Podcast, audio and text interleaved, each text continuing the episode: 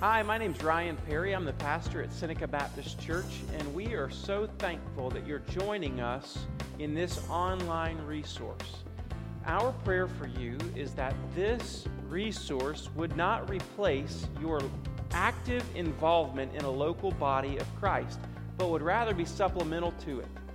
If you are interested in getting further connected to the ministry of Seneca Baptist Church or to giving financially, please visit our website, Seneca Baptist dot org. Thank you and enjoy.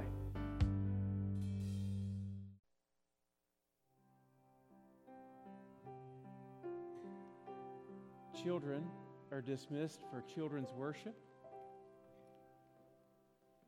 You want to head to the door? Pastor Christopher will meet you there. What did I say, Pastor Christopher? Pastor Jackson will meet you there. And in your Bibles, turn to Exodus chapter twenty-five. Exodus chapter twenty-five.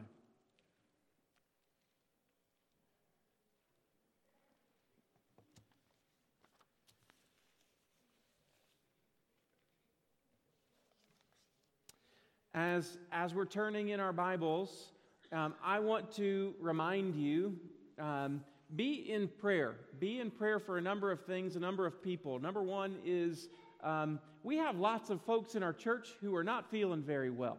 And so if you would be praying for folks in our church that they might experience the healing of Jesus in these days, the comfort of Christ, um, that they would be sustained in their sickness. We've got a number Of, of folks that are under the weather. So pray for them.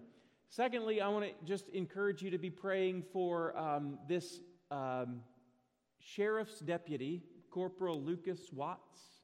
Uh, he was shot uh, on Thursday, um, and it is an absolute miracle of God's grace that he is alive. Um, he is responding to uh, nurses and doctors, giving thumbs up uh, to, to them. And so please continue to pray for Lucas Watts and family in these days. Can you join me in that? All right. Um, so let me read for us, and then I'm just going to have a time of prayer uh, for us. So I'm in Exodus chapter twenty-five, beginning in verse twenty-three. Are you there? Amen? All right. Verse twenty-three says, "You shall make a table of acacia wood. Two cubits shall be its length, a cubit its breadth, and a cubit and a half its height. You shall overlay it with pure gold and make a molding of gold all around it. And you shall make a rim uh, around it a handbreadth wide and a molding of gold around the rim." Verse twenty-six, "And you shall make for it four rings of gold and fasten the rings on the four corners at its four legs. Close to the frame the rings shall lie as holders for the poles to carry the table. You shall make the poles of acacia wood and overlay them with gold, and the table shall be carried with these. And you shall make its plates and dishes for incense, its flagons and bowls with which to pour drink offerings. You shall make them of pure gold, and you shall set the bread of the presence on the table before me regularly." All right, would you, would you join me in prayer? Father, we come today and we do lift up our church family. Uh, many, many sick folks in our church, too many even to name. We lift them to you, Father. You know every one of their needs, and I'm thankful that because of what we have um, sang about you earlier today, that you are um, infinite and wise. There's nothing you can't do, and so we're asking for healing, whether it's COVID or cancer. Um, Father, we pray for miraculous, wonder-working power to flow through each one of those people in Jesus' name, so that you might be glorified, so that people might be healed, and so that we might give you much praise, honor, and glory from answering our prayers. Secondly, Lord, we pray for um, Corporal Lucas Watts, who was shot on Thursday in the line of duty. And first, we say thank you for making men and women who want to put themselves in harm's way for the sake of protecting people like us. Thank you for their service. We do love you, Lord, for that. But we also pray now for his protection and his healing. And Father, you've already done miracles, and I've already given you much praise in my own heart. And we have already watched what you've done through the prayers of so many in Oconee County praying for him. And we pray for him and his family that you would bring this man to full restoration and you'd heal him in Christ's name. Now, Father, as serious as all of those sicknesses are, our sin brings a whole nother level of seriousness. And so this morning, as we come into your word, what I'm asking, Lord, is that you'd reveal our sin to us, that we would not be comfortable having unconfessed sin. Just like David said in Psalm thirty-two, when I hid my sin from you and covered up my iniquity. The Ryan Perry version, he was driven crazy. But when he brought his sin to you and he confessed it to you, Father, you dealt with it and you forgave him. And that's what I pray for every person in this room, that we would not hide anything from you, but that we would bring it all to you, acknowledging our sin and how serious it is, and that we need a Savior, and, and that Jesus Christ is our Savior and Lord. Father, through such a text as we've come to today, teach us. Open our eyes to see you, our ears to hear you, and cause our hearts to fall more in love with you. In Jesus' name. And all God's people said, Amen. All right, so we're in a series called Shadows. Shadows. And remember, we, we week one, we talked about how there is the, the shadow of a thing, the shadow of a thing, whether it's a mountain or a tree or a house or a building or a steeple or whatever that thing is. We look at the shadow, but we realize that the shadow is not the substance, but there is, in fact, a substance that the shadow reveals. That the shadow points to a greater reality behind the shadow, and we want to put our eyes on that today. And so when we look at the tabernacle in Exodus twenty-five, we might just read a very seemingly boring passage. Can I just say that? I just said it. I, I'm sorry. I read this, and it was hard to get worked up and like, amen, the table of gold, right? Praise the Lord, right? But I, I did not, this is one, if you read my Bible, open my Bible, there are markings all through it, but I literally have not a single mark in this passage. I don't, because I, I don't read this going, wow, I'm so thankful for a table in the holy place. But today, what I want to show us today is that the table and the bread are the shadow, and the substance is Christ. Because in the book of First Corinthians, it reminds us that God planned the gospel from the beginning. From before the world was ever created, from the foundations, God planned the gospel. And so, because God's gospel was God's plan, ever before Adam and Eve messed up in the garden, since the gospel was God's plan, God is putting shadows all through his Old Testament to point us forward to one Messiah who would come and fulfill them all, and that we would see him as the substance. Are you with me, church?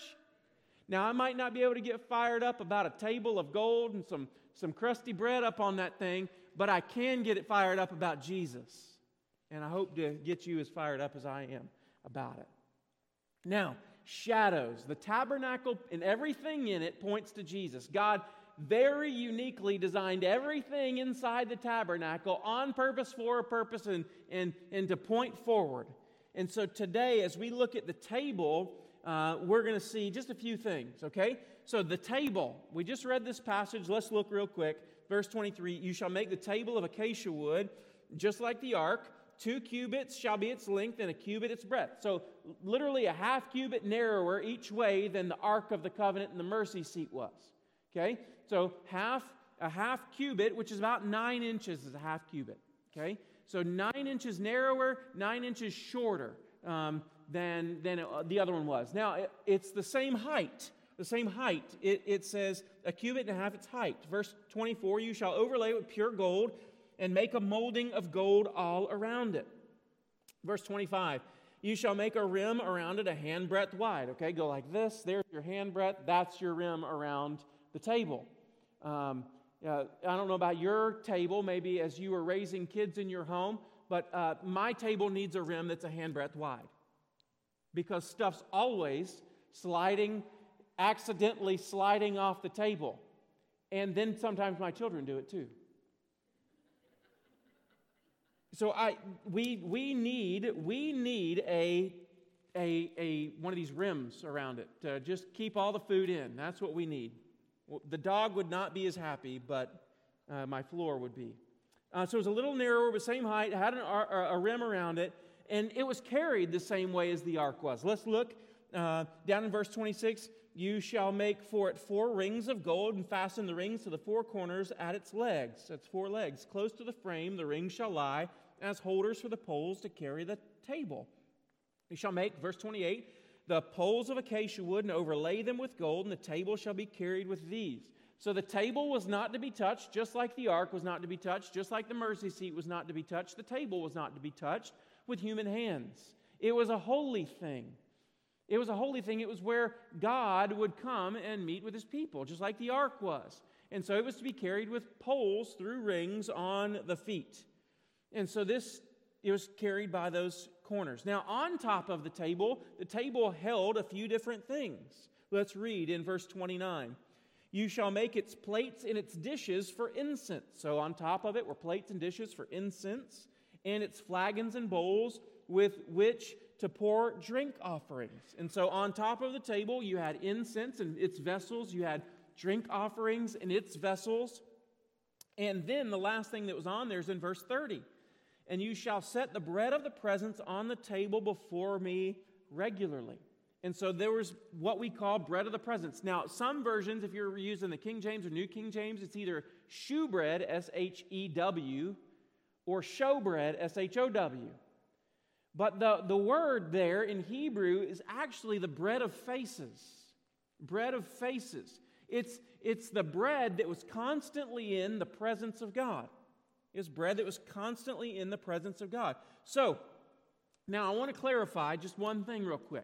Sometimes, if, if you hear about food offerings, you think about other religions, okay? You think about another religion in the, in the East. Um, you think about uh, an offering that was given to a, a little g god. This offering was given as a food offering, and the assumption was that the, the, the deity needed some sustenance, and so we have to feed him to satisfy his hunger. And so that was the idea of a food offering there. But this is not the idea of the, the one true living God and a food offering that we would offer to him. Because it wasn't that, that our God needed something from us. Can you just imagine how poor and pitiful of a God it would be if he relied on humanity to sustain him? We might as well take this table, take half of it, and make a fire with it, use the other half of it, carve it into an idol, carry it from place to place, and then bow down and worship it. That's not the one true living God, Yahweh, of the Bible. Are you with me? So this was not a memorial food offering that God was like, oh, finally, I've been waiting for the bread all week. I'm starving. But we learn a little later on why. Why was this showbread there, this bread of the face or bread of the presence? Now, I want you to turn to your Bibles or look up on the screen to Leviticus chapter twenty-four, verses five through nine. And you go, another boring book in the Old Testament, right? No, hang on. It's not, because it's pointing forward. Now, Leviticus twenty-four tells us what, how it was to be made, how many of them there were to be, and what it was for. So Leviticus twenty-four says, you shall take fine flour and bake twelve loaves from it. Two-tenths of an ephah shall be in each loaf. Now, how many of you in your little uh, your your little um, measuring cup uh, set, you know, it's they're hung together with a ring. You remember that thing? How many of, of you in your measuring cup set have an ephah, right? None of us. So what in the world is an ephah? An ephah is uh, basically um, two point two liters. Is that a lot? Okay. So um, one, excuse me, one tenth of an ephah is two point two liters. One ephah is twenty-two liters.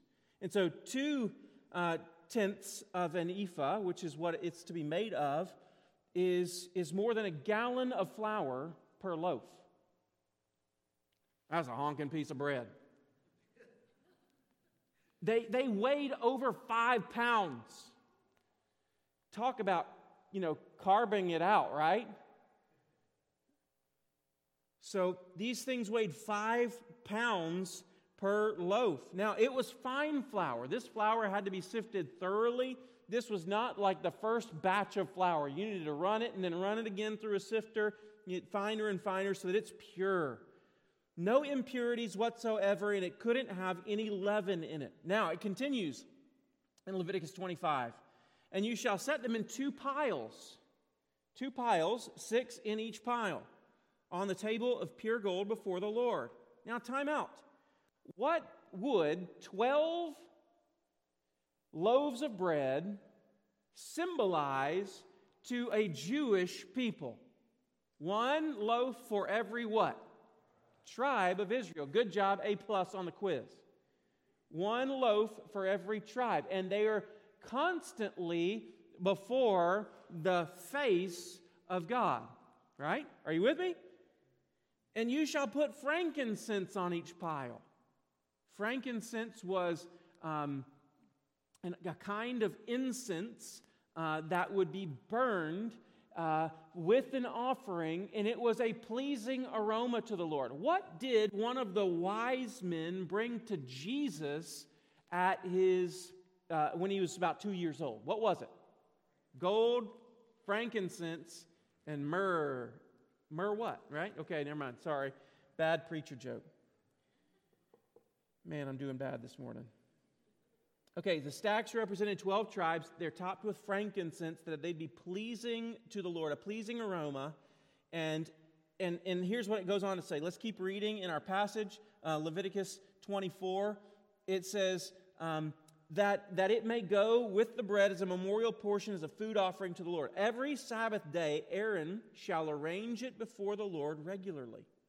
It's from, it is from the people of Israel as a covenant forever. It shall be for Aaron and his sons, and they shall eat it in a holy place. Did the Lord eat this thing? No. Who was, who was to eat it? Aaron and his sons. Now, this is the priests. The priests would eat it.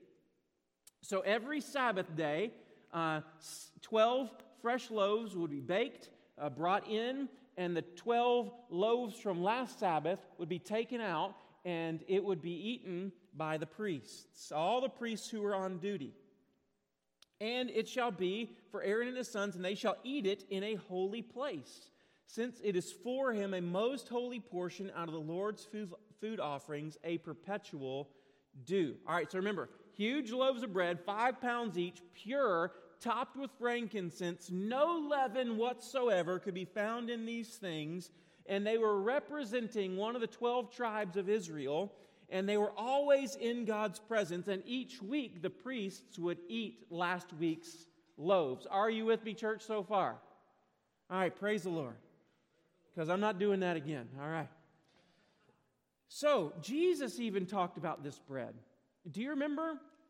One day, the The, the Pharisees were fussing at Jesus' disciples because they were walking through the fields on the Sabbath day, and they were, they'd grab, a, as they're walking from one place to another place, they're grabbing a little bit of grain off of the, the, the stalk, and they just kind of rub it in their hands as they're walking, and they're kind of popping them. It's like popcorn, you know what I mean? And so they're just rubbing them and, and chomping on them, and the Pharisees fuss at them and say, why do your, your disciples do what's not lawful on the Sabbath? And Jesus reminds them of the story of David. And what he says is, don't you remember when David went into the house of the Lord, and I can't remember the priest's name, gave him the showbread, the, the bread of the presence to eat? It was unlawful for David to eat. And he said, He's, you're missing the point. You're missing the entire point of the Sabbath, because the Sabbath was made for man, not man for the Sabbath. And the showbread was not made Uh, for God, but but to remind us of something. Now, what did it remind the people of Israel about? So what did it remind them about? Number one, it reminded them of God's provision. The table and the bread were to be a reminder of God's provision for his people. that just as the manna, you remember the manna? It came every day, bread from heaven, God's bread. Every day in the wilderness, God's bread would fall down from heaven as a way that God would provide. And this bread was a reminder always on the table of the Lord that God would provide for His people. Just as the manna was new every morning in the wilderness, so God's mercies are new every morning. And His provision is new each day. And that's why Jesus teaches us to pray, give us this day our daily bread. They were to be a reminder always before God and always before His people that God would provide. Are you with me, church? Second, that God would sustain. They were reminded of God's sustaining work. That, that God sustained their lives by manna from God's presence, and each day, each day God's people ought to be sustained again by the hand of the Lord. God is teaching them that He's going to provide for them and that He is going to sustain their lives through this bread. Third thing that it would remind God's people of, as they would hear and see about the showbread or the bread of the presence, that it was a, a reminder of God's constant presence. Time after time in the Old Testament, God reminds His people, never will I leave you, never will I forsake you. The Lord is our refuge and strength, a present help in time of trouble. When trouble comes in your life, God does not go running and turn for the hills. Isn't that good news? God, God does not need to take cover, but rather God is a constant fortress that we take cover in. That He was always there. That Psalm one twenty-one says, the God who keeps Israel would never sleep and He would never slumber. And so you can rest because God doesn't in your life. Isn't that good news? So God's constantly present. And the last thing that it reminds us of is God desired fellowship. God desired fellowship with His people. In the Old Testament, meals were important. Same in the New. Meals were important. But in Genesis chapter eighteen, um, Abraham is visited by uh, these angelic beings who turned out to be the Trinity of God. And these, these this Trinity, these angelic beings come, and Abraham runs and tells Sarai, his wife, Sarah, I've got some visitors, make a meal. And do you remember what she did? She she she killed uh, an animal and offered it, and she made some loaves of bread. See, bread has a way of coming up over and over and over and over in the Old Testament in the form of a meal. In the form of a meal. When Melchizedek in Genesis chapter fourteen comes, he brought out bread and wine. Sarah brings out bread and a slain animal to these to eat. And so each time, it's about a meal. It's about a meal. And this is a reminder that God wants fellowship with His people. Do you know?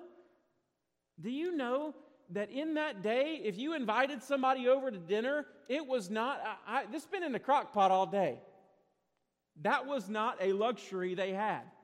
A meal was a three-hour affair. And so if you were coming to a meal, it said something about our relationship. It says that we have the kind of relationship that you're in my house for an elongated period, and I want that kind of intimate fellowship with you. And that is what God is reminding His people of, that this bread is always in His presence and that God wants fellowship with His people, because who was to eat this bread each week? The priests in a holy place before God. Now, that was all shadow. Let's turn to the substance real fast. So I want to talk about Jesus and this table and bread. A Hebrew scholar um, says that for both Jews and Christians, the presence, the bread of the presence, was an emblem of the Messiah who would come. An emblem of the Messiah who would come. And what I want you to see is that not what is the bread of the presence, but who is the bread of the presence. And I want you to see that there was once a baby born in a little town of, come on, oh little town of, Bethlehem. We're we going to get ready to sing all those songs in just a few minutes. Bethlehem. Now, do you know what Bethlehem means? It's made up of two words. The first word is bet, which means house. The second word in Hebrew is lechem, which means bread. Jesus entered into the world, God in the flesh. He ought to have been born in a king's palace. But where was our Savior born? In a stable, a filthy cave, most likely, in the little town of Bethlehem, the house of bread. The bread of the presence, the bread from heaven, came into the house of bread. He is called in the Bible the bread from heaven. John chapter six, verse thirty-two says it like this. Jesus said to them, "Truly, truly, I say to you, it was not Moses who gave you the bread from heaven, but my Father gives you the true bread from heaven. For the bread of God is," what's that word? "He who comes down from heaven and gives life to the world." You think that the manna in the wilderness brought life to the people of Israel? No. The one, the true bread from heaven is the one, he who will come from heaven and give life to the world. He.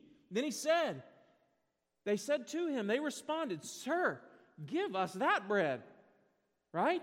Just like the lady at the well, the woman at the well in John four, he talks about living water, and she says, "I want that kind of water, so I don't got to come back to this well anymore."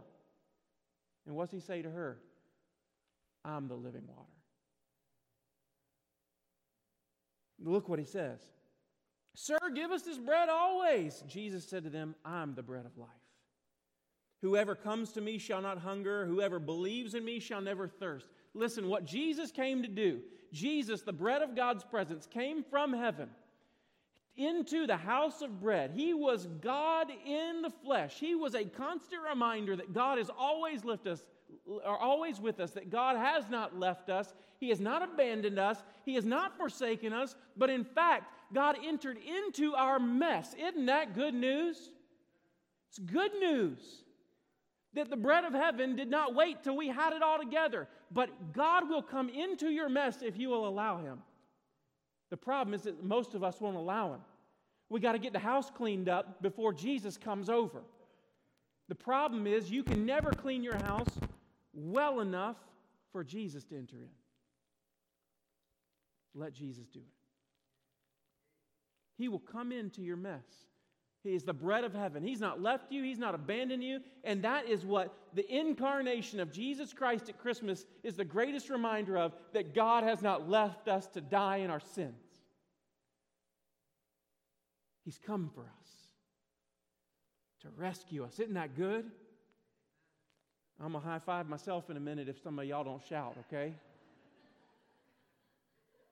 Now, He is the bread from heaven, but the, the bread of the presence had to be fine flour, fully refined, no impurities and no leaven. Guess what?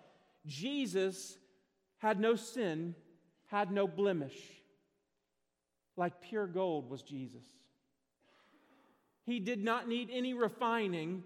He did not need any impurity to be taken out of Him. He was perfect. Why is that so important? It's not just Jesus' death on the cross that's so important to our salvation. If Jesus only died for you on the cross, then you would have a substitute in your death, but you would have no substitute for righteousness. You would still be trying to earn your own righteousness. But Jesus Christ, who had no impurity whatsoever, did not just die for your sins, but He lived for your righteousness, that your sins might go into His body on the cross, and that His righteousness might go into your body through His resurrection. Are you with me? He was perfect.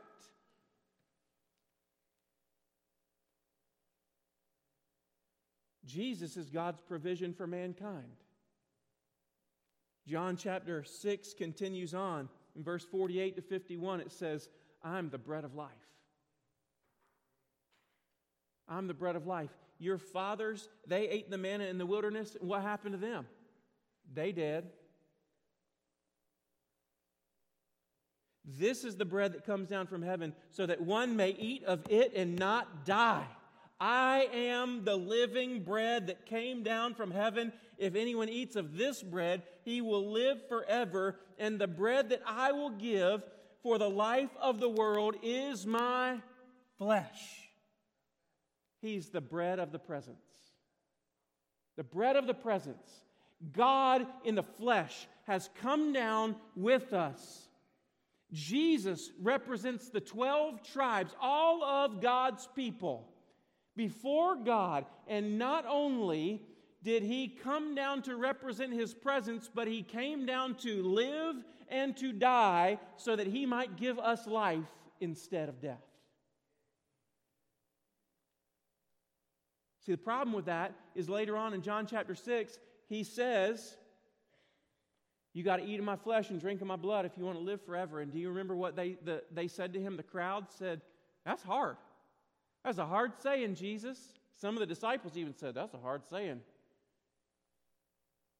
And you know what happened? Many people began to leave. See, they, they had come for a meal, and Jesus wanted to give them eternal life. They just wanted some bread. They didn't want anything to do with the bread from heaven. And all the crowds that came for the bread, the thousands of people that Jesus had fed the day before, now snuck away. And there were just a few of them left. And Jesus looked at the disciples and said, you going to go too? Peter. Don't give Peter such a hard time. Sometimes he got it right. Peter looks at Jesus and he says, where are we going to go? You have the words of eternal life. See, what Jesus says in this passage is you've got to eat of his flesh and drink of his blood if you want anything to do with eternal life. In other words, there's no other way to come to God but through the flesh and blood of Christ. There's no other way. Try it. Try to find life apart from him. Try to find meaning. Try to find forgiveness. Try to find hope for trials and tribulations. Try to find anything that would sustain you and provide for you apart from Jesus, and it will be a fool's errand. But come to Jesus, and you'll have life, forgiveness, righteousness, provision, sustenance, and a relationship with God. This is the promise. Jesus is the promise that God had not forsaken his people. And Jesus came to institute a new table of the Lord. A new table of the Lord. In Matthew chapter twenty-six, verse twenty-six through twenty-nine, this is what it says. Matthew twenty-six, it says, now as they were eating, Jesus took bread. And after blessing it, what did he do with it? Broke it. The breaking of bread was so significant in Jesus' ministry. He broke bread, blessed it, and fed thousands of people two times. Here, the night before he is betrayed and crucified, he takes it, break, breaks bread, and institutes the new covenant. After he's raised again from the dead, Jesus is walking along the road with two guys on the road to Emmaus. Do you remember this story? And Jesus is talking to them, and they're talking about all the things that have happened. And, and Jesus, he's so funny. He says, what things? And they tell, are you the only one that doesn't know what took place today, this week in Jerusalem? We thought he was the Messiah. And Jesus began in the Scriptures, and he began to explain to them all the things in the Scriptures concerning himself. And then they, Jesus acted like he was going to keep on going down the road. And they, they said, why don't you come on inside and eat dinner with us? He came in. He took a loaf of bread. He broke it. And he blessed it. And they knew exactly who he was, didn't they? And he disappeared. And they said, did not our hearts burn inside us when he was talking to us? See, breaking of bread is significant in Jesus' life and ministry, but this is the most significant moment for us.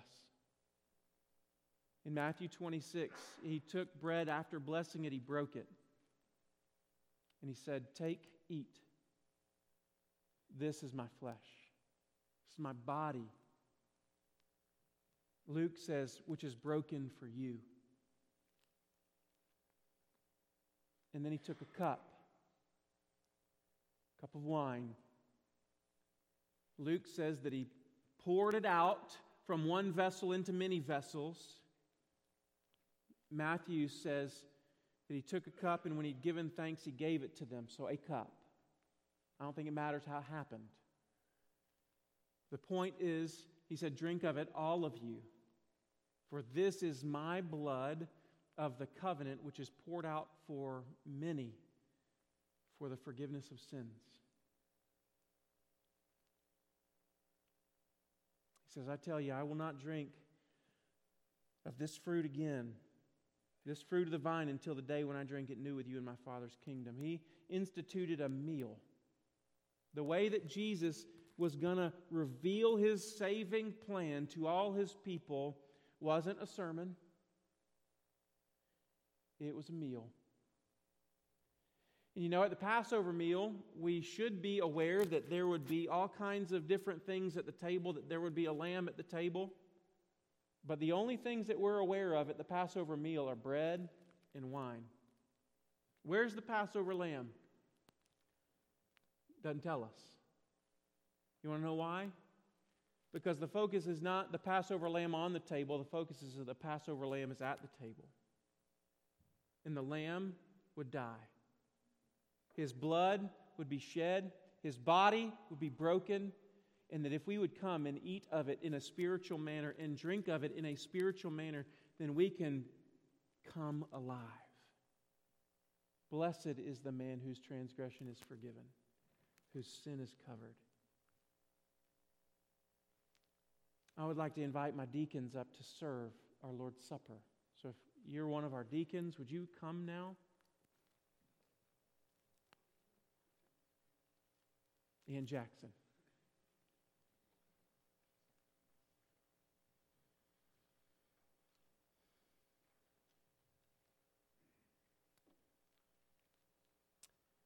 See, now we get to participate in a meal.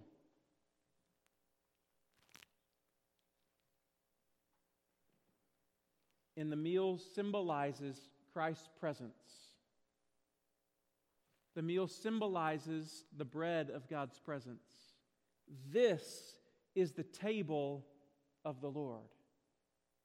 The early church in Acts chapter two devoted themselves to the apostles' teaching, to the breaking of bread, to prayers, to fellowship and to prayers. Today we're devoting ourselves to the breaking of bread. The body and blood of Christ. Now I want to remind you of something. I want to guard this table, fence it in for us. I want to remind you that this is not for those who have not put their faith in Jesus publicly. So this is for Bible-believing, gospel-believing people. You have said, I'm a sinner, I need a Savior, Jesus is my Savior, He's my hope. So if you are not a believer out there, this isn't for you. Also, if, if you are not willing to repent of your sins, I don't know that you need to do this before you search your heart. Because this is a reminder that I'm trusting that Christ died for me. I have been forgiven, and now I live in Him.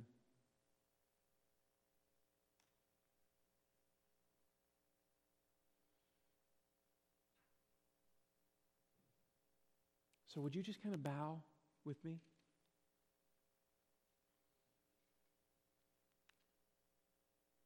Maybe you're in this room and today you say, Ryan, I want to trust Jesus as my Savior and Lord. I believe He is God's Messiah, God's Savior, God's bread. Today I want to acknowledge my sin, trust Jesus so that I can find life in Him. If that's you and you're here today, you've never done that publicly, would you just like to slide your hand up? It's just me looking. I need Jesus to save me.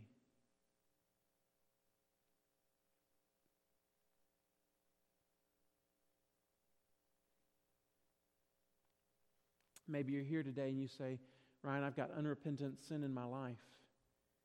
Would you just pray for me that my heart might be right? If that's you, just slide your hand up and say, Ryan, pray for me right now. I see your hand. I see your hand.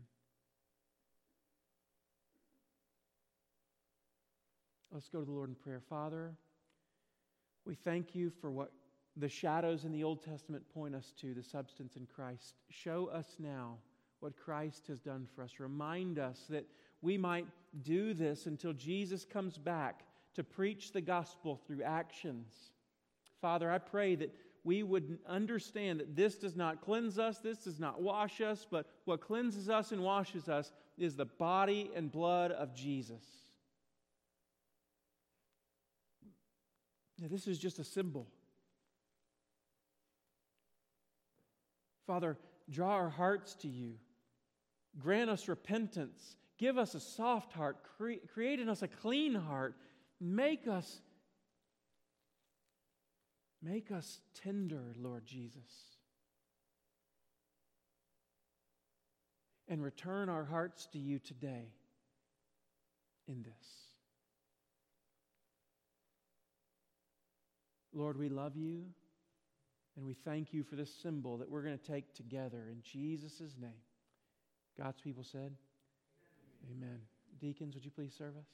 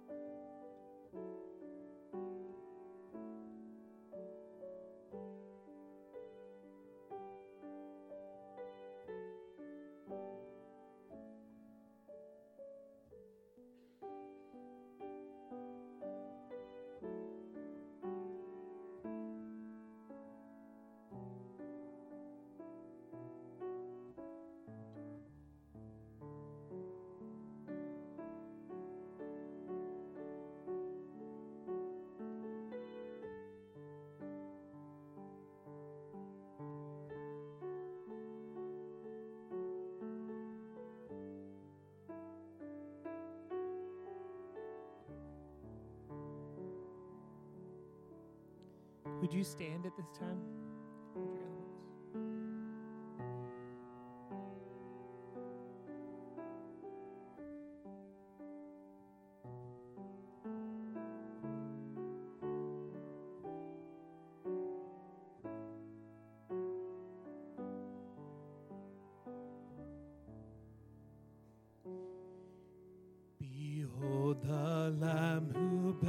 Our sins away, slain for us, and we remember the promise made that all who come in faith find forgiveness at the cross. So we share this bread of life, and we drink of his sacrifice as a sign of our bonds of peace around the table of the King. The body of our Savior, Jesus Christ, torn for you. Eat and remember the wounds that heal, the death that brings us life, paid the price to make us one. So we share in this bread of life, and we drink of his sacrifice as a sign of our bonds of love around the table of the King. If you would, grab your bottom cup.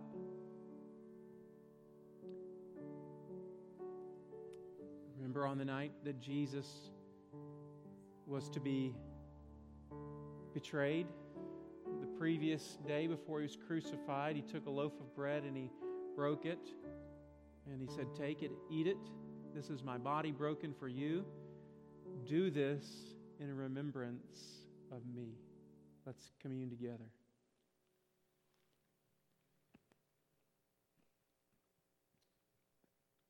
Let's sing. The blood that cleanses every stain of sin, shed for you. Drink and remember, he drained death's cup that we may enter in to receive the life of God.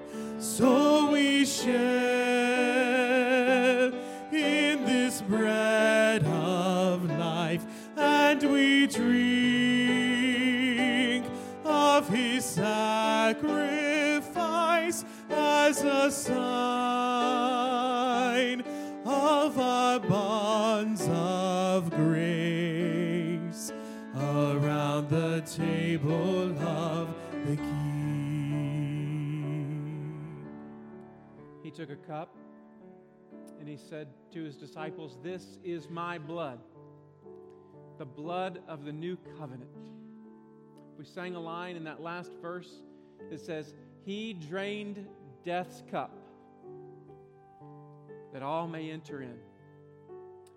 He drank a cup of God's wrath with no mercy, so that we could drink a cup of mercy with no wrath. Let's commune together.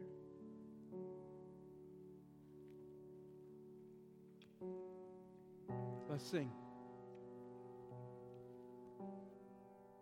And so with thankfulness and faith we rise to respond.